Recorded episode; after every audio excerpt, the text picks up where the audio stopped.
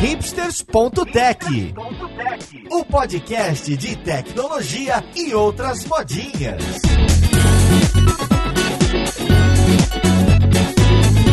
Olá, caríssimo ouvinte, seja muito bem-vindo a mais um episódio do seu podcast favorito. Meu nome é Paulo Silveira, esse aqui é o hipsters.tech e hoje a gente vai falar de observabilidade além dos logs. Então vamos lá, podcast, ver com quem que a gente vai conversar.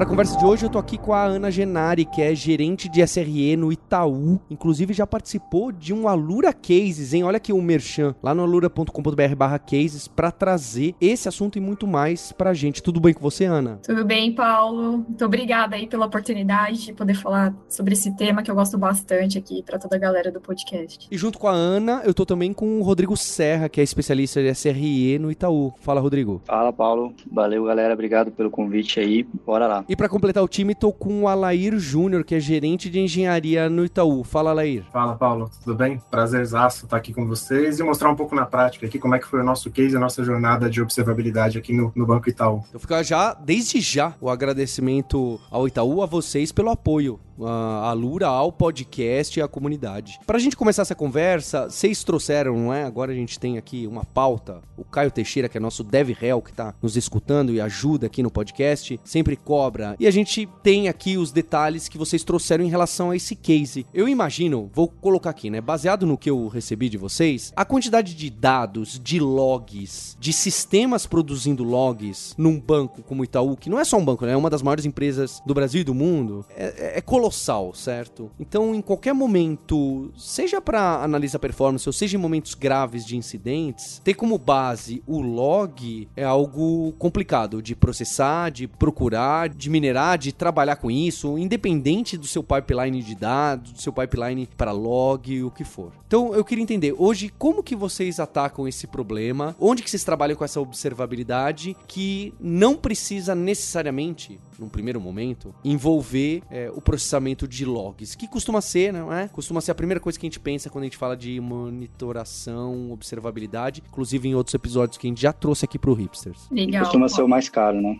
Exatamente. Boa. Você falou essa questão de volume, né, de logs, até para o pessoal ter uma ideia aqui, Paulo. Hoje aqui no meu time a gente é responsável, né, pela plataforma de observabilidade, então a gente está acompanhando esse volume de logs diariamente. A gente tem uma média aqui de mais de 100 tera de logs todos os dias e já tivemos picos até de 150 aqui. Então é bem grande mesmo, como você comentou, um volume bem alto de log. E a gente precisa aqui pensar como é que a gente vai processar isso na hora de dar uma resposta ali a um incidente, né, uma dor do cliente. E a gente começou aqui essa evangelização aqui da gente não focar só no log, porque quando a gente fala de observabilidade, a gente sempre fala em cima de três pilares, que são as métricas, os tracings e aí os logs. E a gente vem falando muito sobre explorar bem cada um desses pilares da observabilidade, sempre com o objetivo de tirar impacto para o cliente, ser muito rápido né, na resposta a um incidente aqui, para a gente conseguir ser bem tempestivo e manter aqui a confiabilidade das nossas aplicações. Só nessa linha da Ana aqui, acho que o que muda a gente de, e que a gente começa a entender bem esse tema é quando a gente começa a entender que eu tenho quase que um cinto de utilidades aqui, aquele cinto do Batman. Assim. Então a gente tem um uso para cada coisa. Então log, putz, log é uma ferramenta importante para que a gente faça o, o troubleshoot e a gente entenda lá no detalhe o que está acontecendo. Mas antes disso, a gente precisa entender quais são os gatilhos, o que está acontecendo, acompanhar tudo isso. Então, o nosso grande gatilho aqui foi entender que, cara, eu preciso de métrica, eu preciso ter algo muito mais inteligente para que me alerte, para que meça o que está acontecendo com o meu ambiente, seja em questões mais técnicas, infraestrutura, enfim, todos esses pontos, throughput de informações, enfim, tudo isso a gente consegue monitorar, mas também em comportamentos que podem estar acontecendo no nosso negócio. Quando a gente entende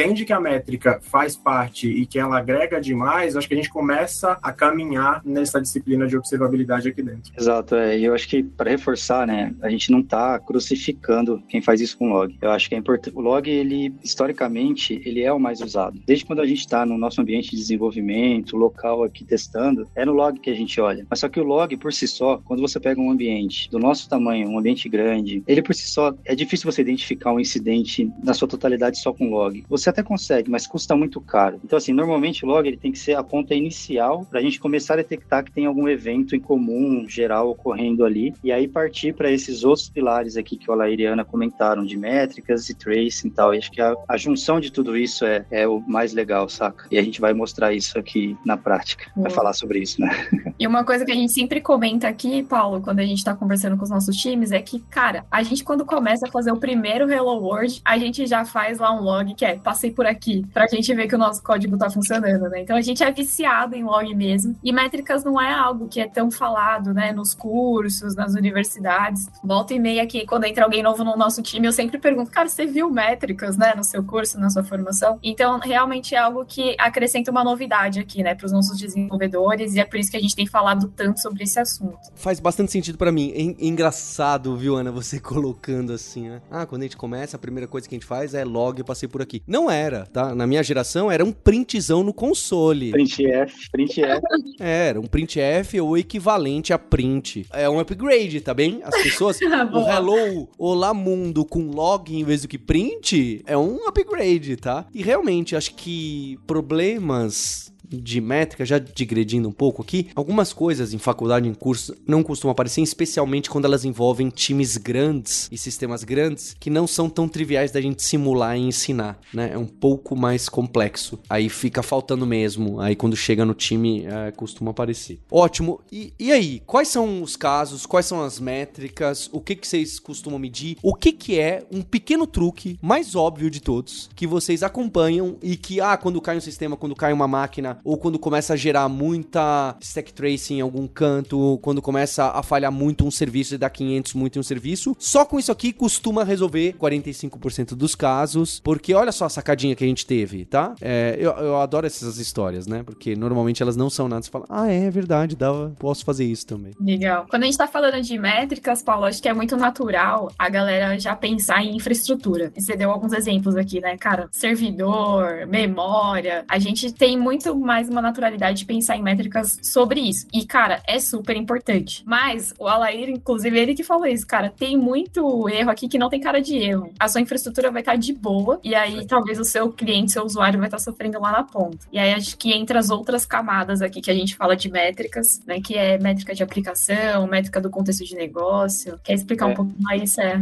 é, eu acho que dá pra gente dividir em métricas técnicas e métricas de negócio. A métrica técnica, métrica da velocidade do sistema sistema, da sua CPU, né, a memória do servidor, enfim, tudo aqui que aquele seu, seu cluster Kubernetes está expondo ali. Tem métricas, essas métricas normalmente ela tem muito a ver com a infraestrutura. Quando a gente entra na métrica de negócio, cara, são as informações que geralmente estão vinculadas com uma tomada de decisão, né? Então, sei lá, um exemplo, quantidade de vendas por hora, quantidade de usuários que colocaram um produto no carrinho, quantas existências teve de compra, quantas vezes que deu algum erro numa transferência financeira, né? Então, a gente detecta com as métricas de negócio anomalias dentro dos sistemas. E aí, o Alair pode falar um pouco mais de como ele trouxe isso para dentro ali do produto dele, do sistema dele, mas a junção delas é interessante, né? Você conseguir ter uma visão completa do assunto. Um grande ponto aqui que a gente considera que é uma mudança de paradigma para a gente é que a gente começa a considerar que métrica e as métricas têm que estar em função de qualquer dor que o meu cliente tem. Então, assim, seja uma dor voltada para o técnico, ou seja, cara, o meu tempo de resposta não está o ideal, então a gente está num, num, percentil aqui de P90 que está muito acima do que a gente imagina, ou, cara, o meu cluster caiu e isso está engargalando, alguns pods não estão escalando, enfim, coisas mais relacionadas ao técnico e que eu estou medindo porque dói para o cliente, porque de alguma forma está gerando algum efeito negativo para ele. Ou, em alguns casos, questões que são esses erros que a Ana falou, erros mais silenciosos. Não estão dando 500 lá na tela, a gente não está com a mensagem de erro, mas eu tinha um comportamento que eu, eu esperava interagir com o limite do cliente de uma certa forma, aí falando aqui de ambiente banco, se eu mudei esse comportamento de alguma forma, muito provavelmente foi por algum estímulo que eu dei, seja uma implantação ou alguma coisa nesse sentido. Então, medir isso e entender que é, uma, uma redução ou não, um aumento ou não de limite também impacta o cliente, se eu começar a drivar nossas métricas, nossa observabilidade para isso, ela vai evoluir muito mais. Então, acho que essa é a grande sacada aqui, né, que a Ana puxou esse gancho, eu acho que é super importante. A gente começa a entender que tudo que dói para ele, tudo que vai afetar o meu business e afetar literalmente o nosso cliente aqui na ponta, a gente tem que ter alguma métrica para impedir que isso aconteça ou para que, se isso acontecer, a gente seja muito tempestivo com alertas, enfim, com questões de acionamento, porque a gente seja muito tempestivo para resolver esse problema para o cliente na ponta. Ô, Paulo, você comentou aqui, cara, o que, que vocês fazem aí para dar uma evolução aí super rápido que os times podem se inspirar? Eu costumo falar, cara, comece pelos quatro sinais de ouro ali, né? Que Google fala tanto, a gente vê tanto aí é, divulgado quando a gente está procurando de observabilidade. Quais são, Ana? Vamos lá, vamos lá. Eu não lembra-se que eu sou, eu sou como disseram por aí, dev não praticante. Eu sou dev não praticante. É, me ajuda aí, gente, para não esquecer, porque eu fico nervosa e esqueço. Tempo de resposta, taxa de erro, volume, latência. Latência, né? Isso aí. Então, você monitorando esses caras, é o que a Lair falou, cara, você já sabe, meu, tá aumentando a minha taxa de erro, meu usuário pode estar tá ali com uma experiência ruim, né? Você consegue reagir mais rápido nisso. Ou se começa a aparecer uma lentidão ali, um tempo de resposta ali da sua API também começa a aumentar, você também já consegue reagir a isso. E é impacto direto, né, para os usuários, para os clientes. Então, sempre dou essa sugestão e passa da camada da infra, né? Você começa a olhar ali para uma camada de aplicação. E aí, o próximo passo são os exemplos aqui que o Alair e o Serra trouxeram, que são as métricas de negócio mesmo. E aí, pode ser que na sua aplicação tá tudo liso, mas o seu usuário mesmo assim não tá conseguindo usar, fazer a jornada. E aí é só com métricas do seu business que você vai conseguir pegar isso. É, para trazer para a realidade, acho que a gente, a Ana,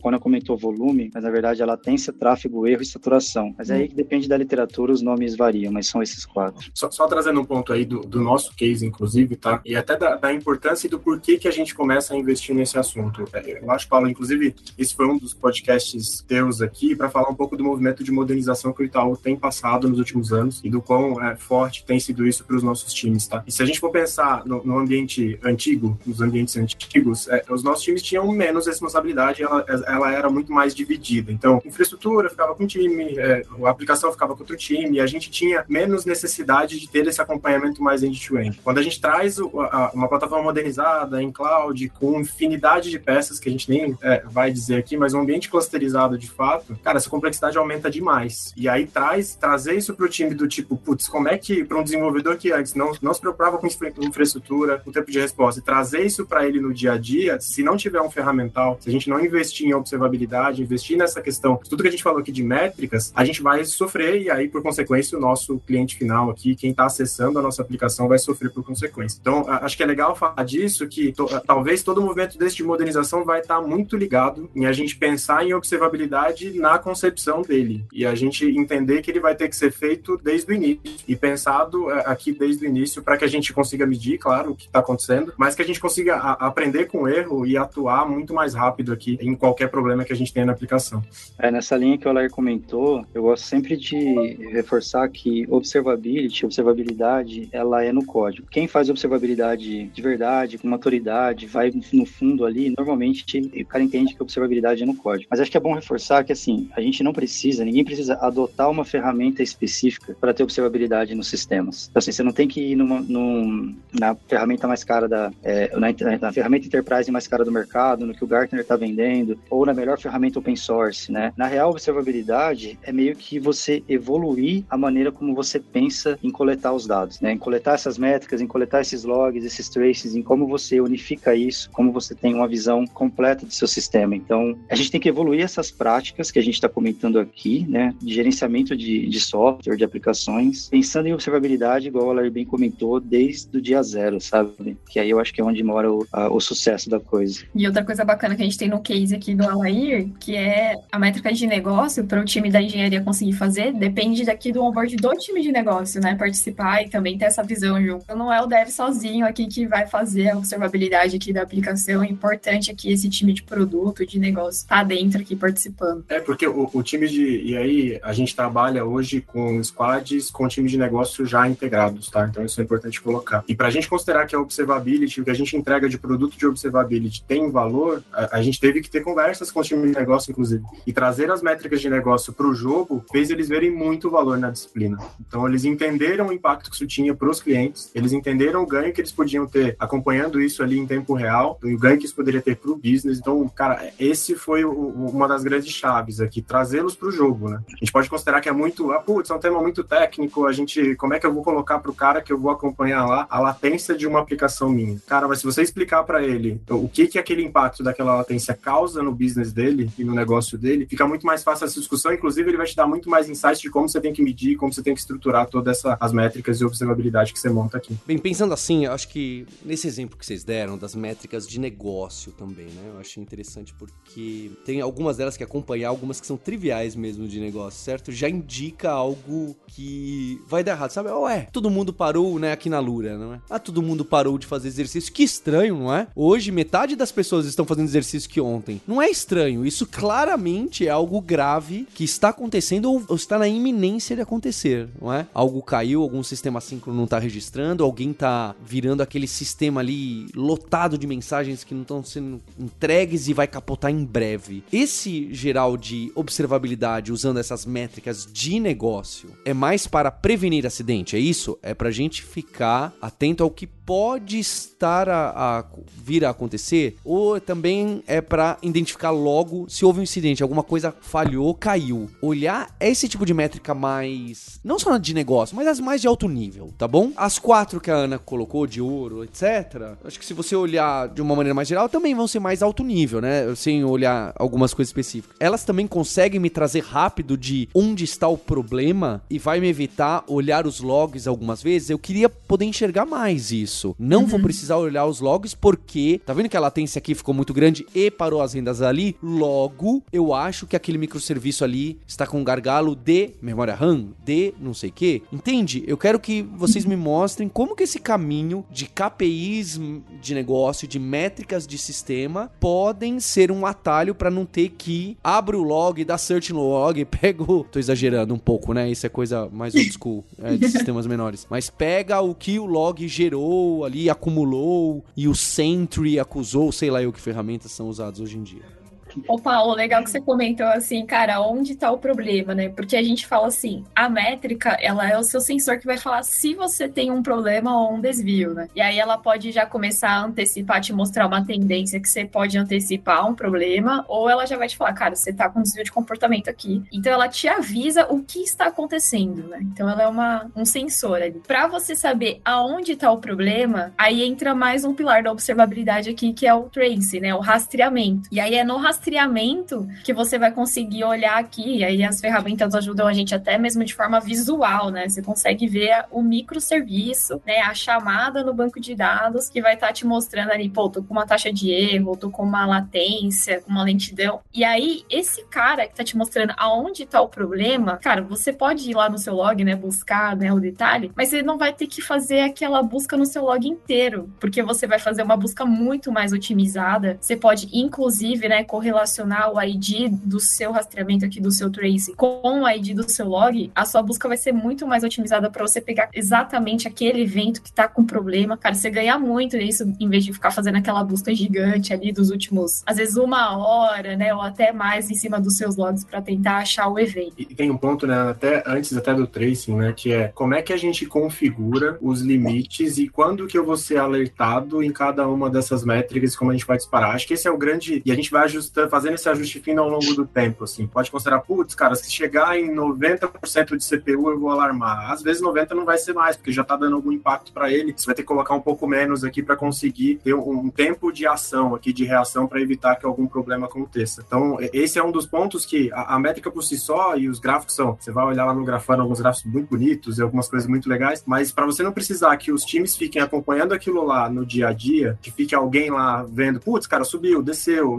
colocou o teu controle de alertas e o Alert Manager aqui tem que estar muito bem configurado e a gente, ao longo de cada problema e a cada situação que vai ocorrendo, a gente vai ajustando isso de maneira fina. Para cair no ponto que a Ana comentou, né? Que é, tem um alerta e aí vou começar a investigar o que está acontecendo por meio de tracing, aí tem, putz, várias ferramentas aqui, Kiali, Egger, enfim, que a gente pode usar para começar a entender, que mostram, como a Ana colocou, de maneira visual mesmo, né? Como é que o nosso conjunto de microserviços está funcionando e algumas até diz, cara, onde está parando, exatamente onde está parando ali para ajudar os times a resolverem o problema. É, esse é um cuidado bem grande que a gente sempre tem na criação de alertas, até para não saturar o ambiente, né? Ou, ou, as pessoas que recebem esse alerta, porque começa a vir muita coisa na caixa de e-mail do cara, no celular bipando, ou qualquer que seja o on-call do cara, que, que o cara para de olhar, que a pessoa para de, de olhar aquele alerta porque ela começa a ignorar, fala, puta, de novo isso aqui, isso aqui não dá nada. Então o ponto que o Oler comentou é da gente fazer um ajuste fino dessas métricas, desses alertas, para eles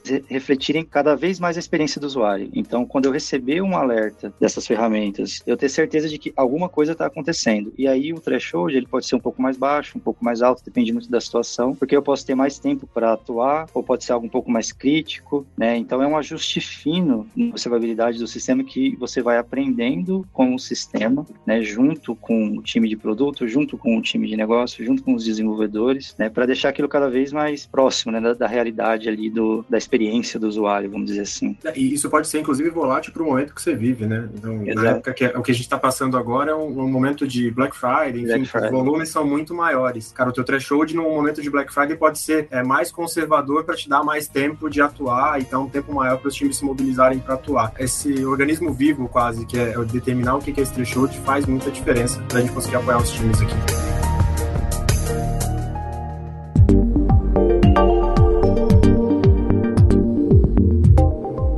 Vocês usam de ferramentas para isso, não é? Aquela que todo mundo quer ouvir aqui, todo mundo no hipsters. Tem gente que, se a gente falar, listasse as tecnologias que são faladas nesse episódio no começo, ia adorar, né? O pessoal gosta disso. Eu faço de propósito. Pra galera ficar, né? É. No começo, eu costumo alinhar com muita gente, eu alinho os episódios, eu falo assim: atenção. Começo a gente vai falar do problema, a gente vai falar do negócio, a gente vai falar do que, que precisa se executar.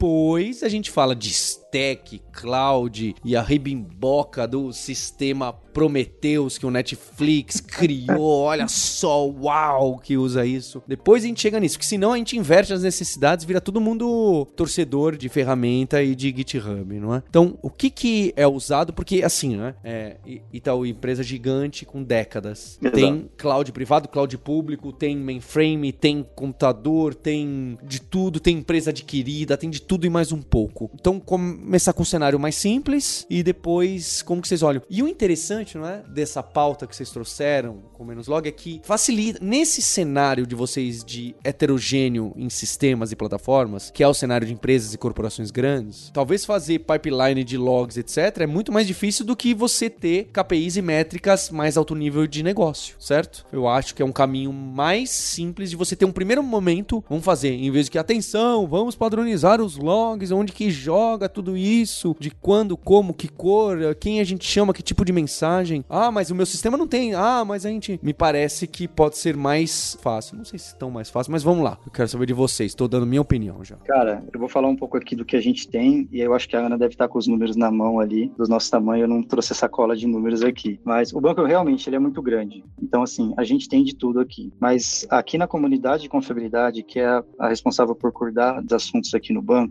a gente, falando dos três pilares que a gente comentou aqui, né? Pro pilar de logs, a gente tem principalmente o Splunk, o maior Splunk da América Latina até hoje, se não me engano, está aqui no Itaú. Para o pilar de métricas, a gente usa Prometheus e Grafana. Né? O Prometheus é o, o, Time Series Database que recebe as métricas, o Grafana é o cara que plota esses dashes bonitões e o disparo de alertas é feito pelo Alert Manager, que é um componente também do Prometheus. E essa é uma ferramenta open source. Para o pilar de, de tracing, a gente também usa uma ferramenta open source que é o Jaeger. E aí temos algumas outras ferramentas aqui que apoiam nesse assunto, mas principalmente o banco está navegando hoje em cima dessas três. Bom, isso aí. Falando de números, né, que você comentou, eu já falei no comecinho o nosso volume de logs aqui, né, que tá, já chegamos até 150 teras, mas a nossa média ali tá os 105, 110 por dia. E quando a gente tá olhando pro pilar de métricas, a gente tá aqui com quase 1.5 bi de métricas aqui, de amostras de métricas por dia. Então, também é um volume bem alto aqui de dados que a gente recebe aqui na nossa infraestrutura. No caso aqui, os dois a gente que mantém, né? Tanto a parte do log quanto a parte de métricas e tracing é mantida aqui pelo nosso time de plataforma de observabilidade. Então a gente tem esse desafio aqui, inclusive, de estar sempre disponível, né, e com performance, porque é a gente que fala se o Itaú tá de pé ou não. Né? Então a gente tem essa responsabilidade aqui também. É, Paulo, e o que você comentou sobre esse desafio, né, das esteiras, né, um pouco do que a gente tenta fazer aqui é ter o máximo possível de autosserviço. Então, assim, eu tento facilitar o máximo que consigo a vida do desenvolvedor aqui do Itaú. Então, se ele seguir a nossa jornada aqui, quando ele está criando uma aplicação, por exemplo, a gente tem um passo a passo, alguns steps que ele segue e a aplicação dele já nasce com as métricas default de infraestrutura e da JVM, por exemplo, se for esse o caso. Mesma coisa para um .NET ou para outra, outra tecnologia. Se ele for usar um Kubernetes, se ele for usar um EKS na AWS, também tem uma esteira aqui dentro do template que ele usa de Terraform para subir o EKS, cara, já entrega a observabilidade desse cluster junto. Puta, eu tenho uma lib aqui que ele importa, que é a lib de logs, que ele consegue, tem o padrão já, que vai deixar o log dele formatadinho, no, no, vai ficar mais leve para a infraestrutura. Então a gente trabalha tentando deixar a vida do cara mais fácil, para ele não ter que se preocupar tanto com isso no começo. Mas aí eu volto um pouco do ponto que eu trouxe, né? Que quando ele for adquirir mais maturidade na observabilidade, ele vai precisar também dar uma olhada ali um pouco no código. O tracing está totalmente em cima do código dele. Não tem como ele fazer tracing se ele não pôr a mão no código, né? A não ser que ele vá fazer de um jeito não tão bonito. E assim, então é, acho que é isso. Assim, a gente tenta facilitar o começo dessa jornada para que depois o cara consiga absorver esse conhecimento e junto com a gente a gente apoia nisso o time aqui também para evoluir, sabe? Um pouco aqui do que o, que o Larry trouxe também da jornada dele. É, e, e, esse autosserviço ajuda muito no education dos times, tá? A gente começa, a gente seta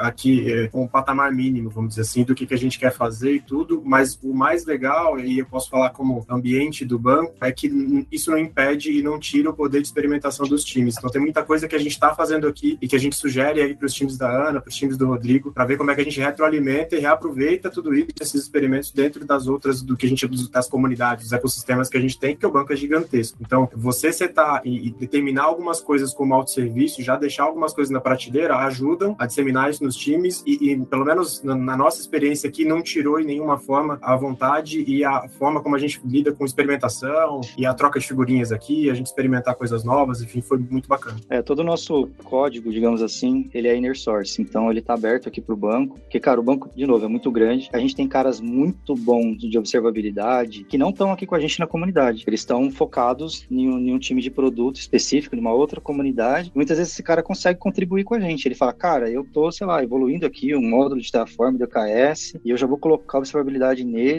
a gente passa o, o Git pro cara, ele manda o pull request, a gente aprova e entra na jornada oficial pro banco inteiro usar, sabe? Então, esse rolê de contribuição funciona bem aqui dentro, né? A gente ainda tem desafios para poder contribuir oficialmente pelo Itaú para fora, mas é algo que vai estar tá sendo olhado já. E a gente consome muito open source e a gente quer devolver isso para a comunidade. Então, esse é um próximo passo que deve acontecer aqui no banco em breve. Quando que acontece esse, essas questões que aí esses mecanismos não são suficientes ou, como acho que a Ana foi também que colocou, já te diminui o escopo de procura, certo? Acho que isso já é um, um fundamental, não é? Só de diminuir, que eu acho que é as métricas que vocês têm, de diminuir o tempo de detecção de incidente, de onde que tá, já é incrível. Não que isso vá magicamente consertar um incidente, não é? Exato. O que vai exigir maior procura, mas é, já tá calibrado, não tá aquele pavor, acende a luz vermelha e tá todo mundo apavorado porque ninguém tem a menor ideia para onde olhar, não é? Eu sei que ninguém gosta de confessar isso em nenhuma empresa, mas há aqueles incidentes que ninguém tem a menor ideia de onde olhar. E é uma sensação de impotência tão grande do time inteiro. É, é acho que hoje em dia é menos, né? Hoje em dia a, a computação, os sistemas evoluíram justo pra gente não cair nesses casos. Que é aquele que você tá à mercê do caos. É frustrante, né? Vocês sabem do que eu tô falando, né? Todo mundo sabe. É, é, duro, né? É, coloca a gente de joelho. Então já tem uma direção para onde olhar, uf, ó, é, é pra cá. Que às vezes a gente é enganado. Mas enfim, quando que chega no trace, no log, o que que vocês fazem, o que que vocês usam? Ô Paulo, eu queria que o Alair respondesse esse, principalmente se ele tiver um exemplo aí, já que ele, né, que tá aqui na frente do nosso produto. Mas queria comentar aqui sobre uma outra prática de observabilidade. Você comentou, cara, não sei para onde olhar. Normalmente a gente tem esse problema quando a gente fala, cara, nossa infraestrutura tá tudo bem, os nossos sinais de ouro tá tudo bem aqui. E aí a gente não consegue entender o problema e às vezes é porque o nosso usuário não tá conseguindo nem chegar no nosso sistema, né, aqui dentro do nosso ecossistema. E tem um outro, uma outra frente da observabilidade aqui que a gente fala, que é o teste sintético, que é o teste que realmente simula como se fosse um usuário externo, tá fora do seu ecossistema, batendo aqui na sua aplicação e tentando utilizar. Porque se você monitora só internamente, vai ter um momento que, sei lá, sua barreira pode estar na rede, sei lá, então parece que tá tudo bem, mas na verdade seus usuários não estão conseguindo nem chegar na sua aplicação. Então, isso aqui é mais uma oportunidade aí da gente observar a nossa aplicação do ponto de vista do cliente, né, e conseguir monitorar melhor esses cenários. Mas conta aí, Alair, pra gente um, case. Como o Paulo falou, quando é um cenário desse de crise, é, geralmente se a gente deixa muito na, nas nossas próprias mãos, dá aquela famosa tela azul pela, pela tensão que tem no momento. E a gente não sabe para onde vai, a gente não sabe para onde olha e, e, a, e, a, gente percebe que o impacto ele vai correndo, né? E quem tá, na verdade, a dor principal aqui é do cliente que está na ponta, está tentando fazer alguma ação aqui aqui dentro do banco, ou em qualquer produto que a gente tem, e ele não consegue fazer. Então, o, que, que gente, o caminho geralmente que a gente segue é um pouco disso até que a gente colocou aqui, né? Puta, fomos avisados, a gente recebeu um alerta, começamos a olhar. E aí, quando começa a olhar, a gente começa a olhar essas ferramentas mesmo de tracing, tá? Então, a gente começa a entender se, puta, apitou um microserviço aqui que falhou e tá, memória tá faltando do cara. Será que eu preciso fazer algum recapacite? Então, eu sou muito mais pontual na ação que eu preciso fazer. Cara, tem uma aplicação que bateu o topo aqui de TPS e ela não tá escalando. Eu consigo entender e ser muito mais assertivo num, num ecossistema que é muito complexo. Então, quando a gente tem um ecossistema de centenas de microserviços funcionando, para a gente encontrar qual que é o cara que está realmente dando problema, sem todo esse ferramental que a gente falou, é complexo. E, de novo, no, uma coisa é você ter esse, essa avaliação no momento que está tranquilo, outra coisa é no momento de calor e que a gente está precisando dar uma resposta rápida. Mas tem momentos, Paulo, é como você comentou, cara, a gente não teve nada disso. E aí a gente vai ter que procurar na raça, o desenvolvedor vai ter que abrir, vai ter que abrir o log, vai ter que abrir debug, vai ter que abrir tudo isso. Só que o grande aprendizado que a gente teve nessa situação, onde, cara, nada me ajudou, eu tive que fazer tudo na raça, é a gente entender qual métrica e qual ferramenta eu deveria ter tido, então eu deveria ter criado lá atrás para eu pegar esse problema. Então, esse processo que a gente fala do pós-problema, ele é, é muito rico para entender o que, que a gente precisa melhorar. E tudo isso que a gente falou até agora, de métrica, de alerta, de threshold de alerta, enfim, porque nesse ponto a gente começa a fazer quase que um pós-mortem disso e entender, cara, faltou métrica, faltou, putz, faltou dash, faltou alerta, o que que faltou aqui para a gente conseguir pegar primeiro e conseguir ser mais cirúrgico no, na atuação. Só para trazer um número, depois que a gente começou a ter essa dinâmica, tá, Paulo? A gente reduziu em 40% aqui o tempo que a gente de atuação mesmo para recuperar qualquer queda que a gente tem. E para os times e a galera que trabalha com a gente aqui, que com certeza deve estar acompanhando, porque todo mundo acompanha o, o aqui contigo, Paulo, eles sofrem menos. Eu acho que esse é o grande ponto. Os times sofrem menos quando a gente está mais estruturado para atender e para atuar nesses momentos de crise. Aquela dor do tipo, cara, vamos montar um war room de incidente, tudo. Quando eu tenho isso conspirando, isso funcionando bem, o sofrimento dos times e, por consequência, o, o tempo de, de atendimento disso, ele diminui. Então, é uma, uma curva que ela é linear, assim, cara, eu vou sofrer menos e eu vou conseguir atuar de maneira mais rápida aqui por conta disso tudo que a gente falou. Então, puta, tem um ferramental grande de troubleshooting aqui que a gente olha e tudo, mas o principal, do que mais do que as ferramentas e tudo, é a cultura da gente olhar para o problema e entender, cara, o que, que eu posso ter feito para trás, com tudo isso, com todo esse ferramental de SRE, observability, o que, que eu poderia ter feito aqui para evitar, ou para pelo menos que eu consiga saber onde esse problema está acontecendo ou o que, que ele é. E uma coisa, o Alair comentou, né, cara, a gente vai falhar e pode ser que aconteça aqui um, um incidente a gente não consegue entender, né, onde está o problema, e quando a gente vai para o pós-morte e a gente identifica essa oportunidade e refina aqui o que a gente tem de observabilidade, a gente sempre fala assim, cara, pensa na observabilidade na largada, lá no design, já pensa o que, que você vai observar, o que, que é importante para você. Mas não adianta você fazer isso uma vez. É, a observabilidade, ela é constante, aqui atualizada, né, na sua aplicação, no seu sistema, nas suas métricas de negócio, então é importante que a gente entenda que é uma jornada,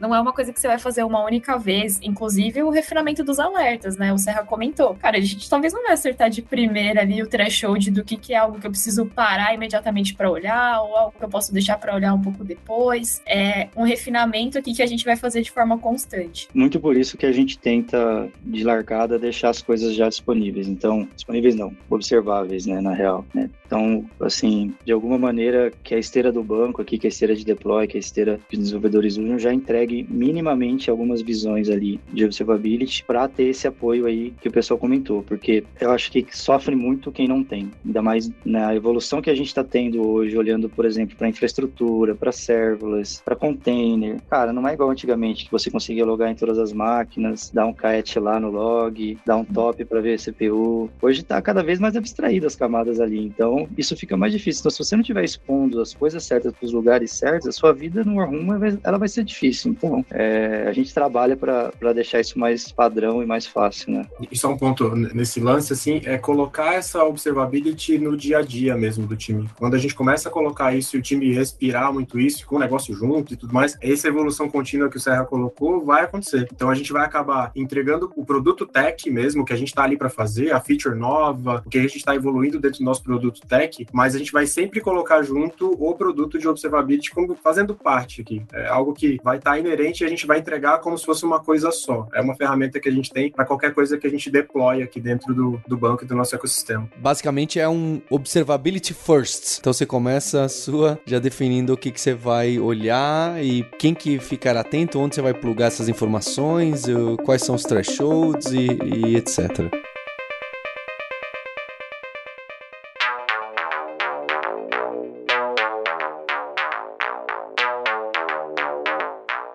imagino que vocês estão próximos de alguns times. Dado o tamanho do banco, como que isso está sendo adotado em, outros times? Isso é ortogonal mesmo? Hoje isso é uma prática em todo mundo? Começou em alguns times, tem uns que têm mais maturidade, outros têm maturidade nenhuma, ou não, Paulo? Isso aqui foi tão importante que hoje em dia estão em todos, porque isso aqui também é importante para os KPIs de dados dos tomadores de decisão, e aí a gente aproveitou isso e também colocou. Qual que é o estágio? Porque aqui o que vocês estão me colocando é super interessante, tá? Agora eu quero entender quanto tempo demorou, o quão fácil foi e se isso já tá deployado aí é, de. Vai, se vocês me falarem tá em todo lugar, eu vou, eu vou ficar completamente estarrecido, tá? Não é essa resposta. Fiquem tranquilos, eu não estou esperando essa resposta. É, legal. É, você já comentou, começou aqui a gente falando sobre o tamanho do Itaú, né? Então, nós somos aqui um banco quase centenário aí, né? A gente está quase completando 100 anos. Nós temos aproximadamente 15 mil engenheiros aqui na, na nossa área de tecnologia, as tecnologias mais diversas. Então a gente encontra-se diferentes níveis de maturidade. O que tem sido aqui um gatilho muito importante para ajudar a gente a crescer na maturidade de observabilidade? A modernização que a gente já vem fazendo, que já foi inclusive assunto de outros podcasts aqui com vocês. Quando a galera tá modernizando, na jornada que a gente tem documentada de modernização, começa a aparecer esses pilares de observabilidade. E aí vai dando base aqui para os times se aprofundarem nesse assunto. E além disso, isso, a gente faz aqui ações de treinamento, faz bate-papo aqui com os times da engenharia para contar, né? O Alair já foi comigo contar algumas vezes essa jornada que eles fizeram. Então, esses têm sido os gatilhos aqui para os times cada vez mais se aprofundarem né, nessa questão da observabilidade. É interessante essa questão do tamanho do banco e dos níveis de maturidade, porque eu estou aqui no banco há uns quatro anos e pouco e sempre trabalhando próximo desse assunto, cada vez mais, mais próximo, né? E sempre é um desafio, porque, cara, são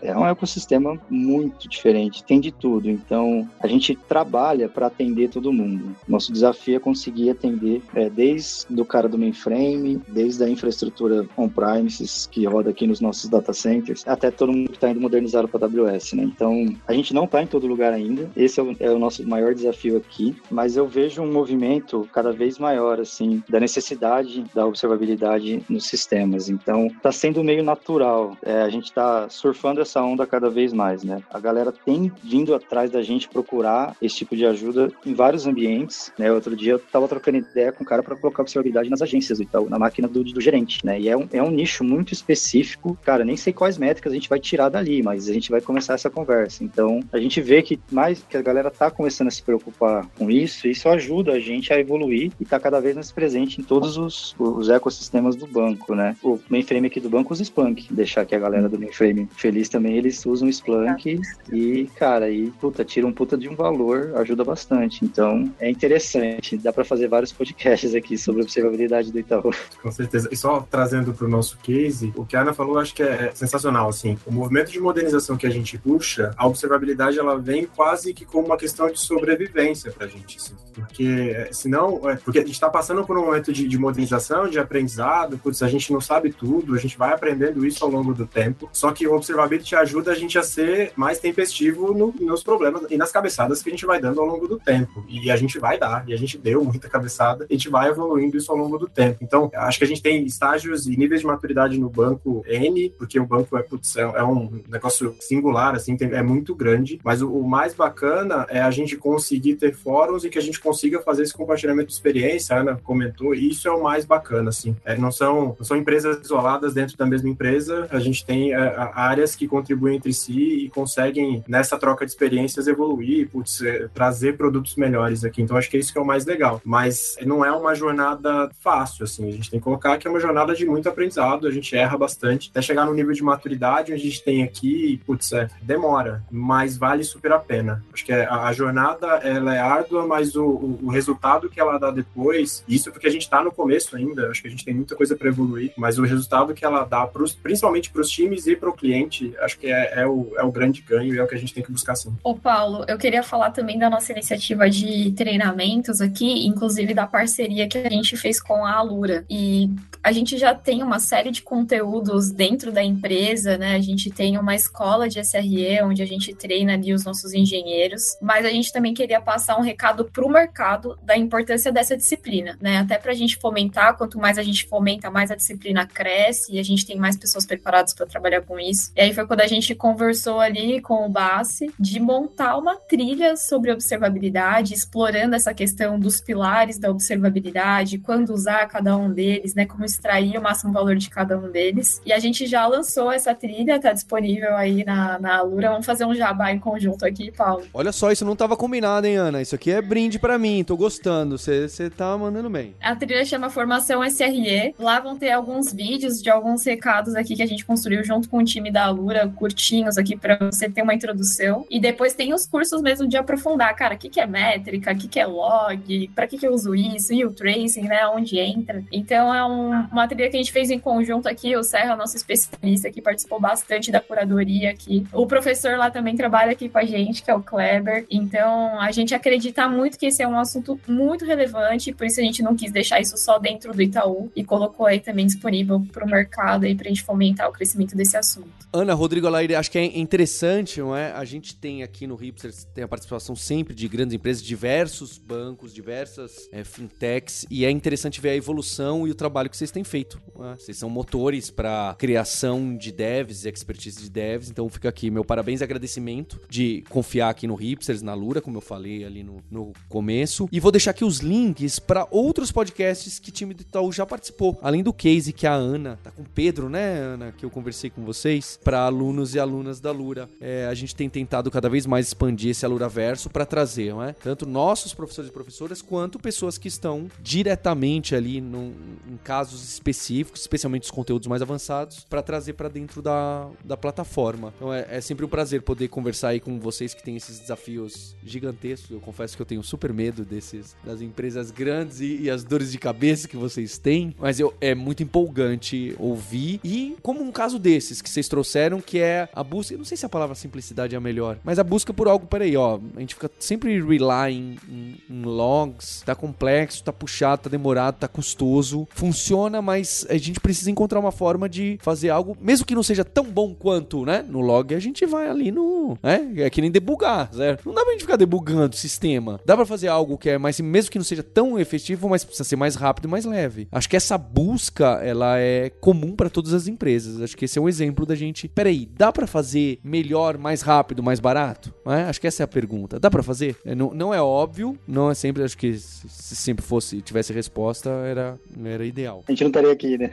exato, exato. A gente tá justo, justo para isso. Boa. E então fica agradecimento a todos, ao Luiz Bassi da Lura por ter trazido esse podcast, também tá trazendo essa formação junto com o Itaú, com o Nico, com o time de conteúdo, com as escolas, a escola de DevOps. E agradecer especialmente a você ouvinte pela audiência, pelo download e por estar agora clicando e ouvindo os outros podcasts que gravamos com o Itaú. E também tem outros de observabilidade e monitoramento, com pessoas de cloud, etc. A gente está formando realmente um conteúdo muito legal. E a gente tem um compromisso na próxima terça-feira. Hipsters, abraços, tchau.